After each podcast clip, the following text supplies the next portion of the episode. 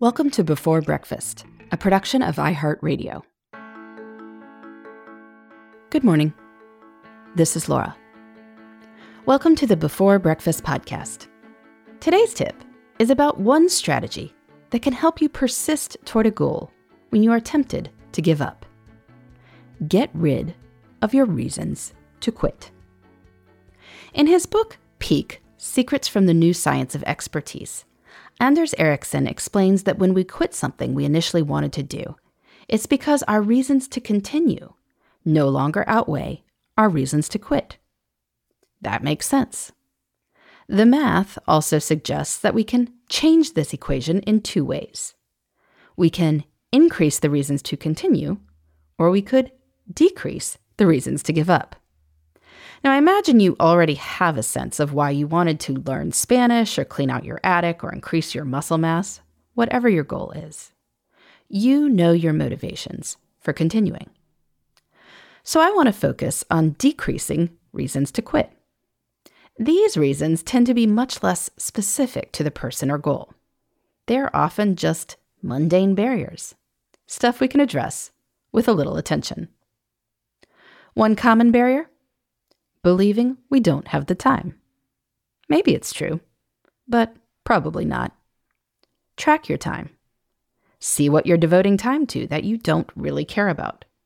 See if this time can be redeployed. Maybe you could get up a little earlier. Maybe you could use the first half hour after your kids go to bed before you're too tired to do anything but crash on the couch to pursue your goal.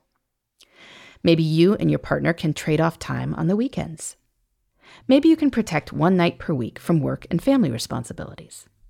There are 168 hours in a week. If you work 40 and sleep 8 per night or 56 per week, that leaves 72 hours for other things. Saying, I don't have time, really means it's not a priority. If that is true, fine. But if your goal is a priority, then you can find the time somewhere. Don't go looking for 40 hours. That's ridiculous. Try looking for two hours a week, even in smaller chunks. That can reduce the sense of time constraints. In any case, once we acknowledge that time itself might not be the culprit, we see that our reasons to quit center on something else, like annoyance or cost. Eating healthy snacks isn't so hard, but washing and cutting up vegetables is a pain. You may want to go to more networking events, but you don't want to use up your babysitting budget on networking events and come up short for a night out with friends. Once you've identified these sorts of barriers, you can figure out a way to reduce these reasons to quit. For instance, it turns out that grocery stores sell pre cut fruits and veggies. Brilliant. Or maybe you create two babysitting budgets one for fun and one for networking. Now you're not pitting the two against each other. Indeed, since you've already budgeted the networking babysitting money, you might feel more motivated to use it. Money is a tool. If money is a reason you're going to quit, then maybe before you quit, you could try putting a little more money into the issue. That just might work. And finally, one of the big reasons people quit is that they are not seeing progress. They have gone on dozens of first dates and haven't found anyone to go on a second date with. They've had lots of informational interviews but haven't made any breakthroughs on career next steps. As we often say on this podcast, progress is motivational. When we don't see progress, our motivation drops.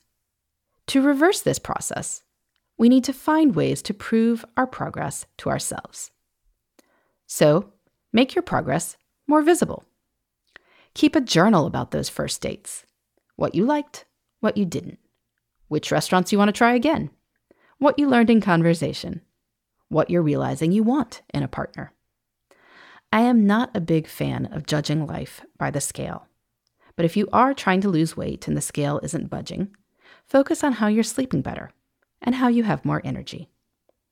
Write these observations down so you can study them and see that things are improving. The goal is to keep yourself from getting discouraged and having that be your reason to quit. As we think about that original goal equation, it's always possible that something will happen to boost your reasons to continue.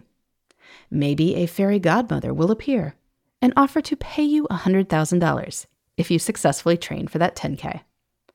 But my guess is that for most of us, reducing the reasons to quit is going to be more effective. So, rework your schedule, budget more money, document your progress. Most likely, you will see that it is possible to keep going. In the meantime, this is Laura. Thanks for listening. And here's to making the most of our time.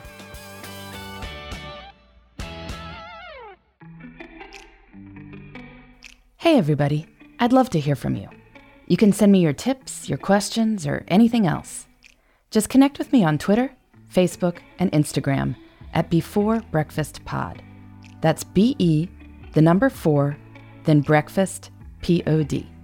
You can also shoot me an email at before breakfast podcast at iheartmedia.com. That before breakfast is spelled out with all the letters. Thanks so much. I look forward to staying in touch.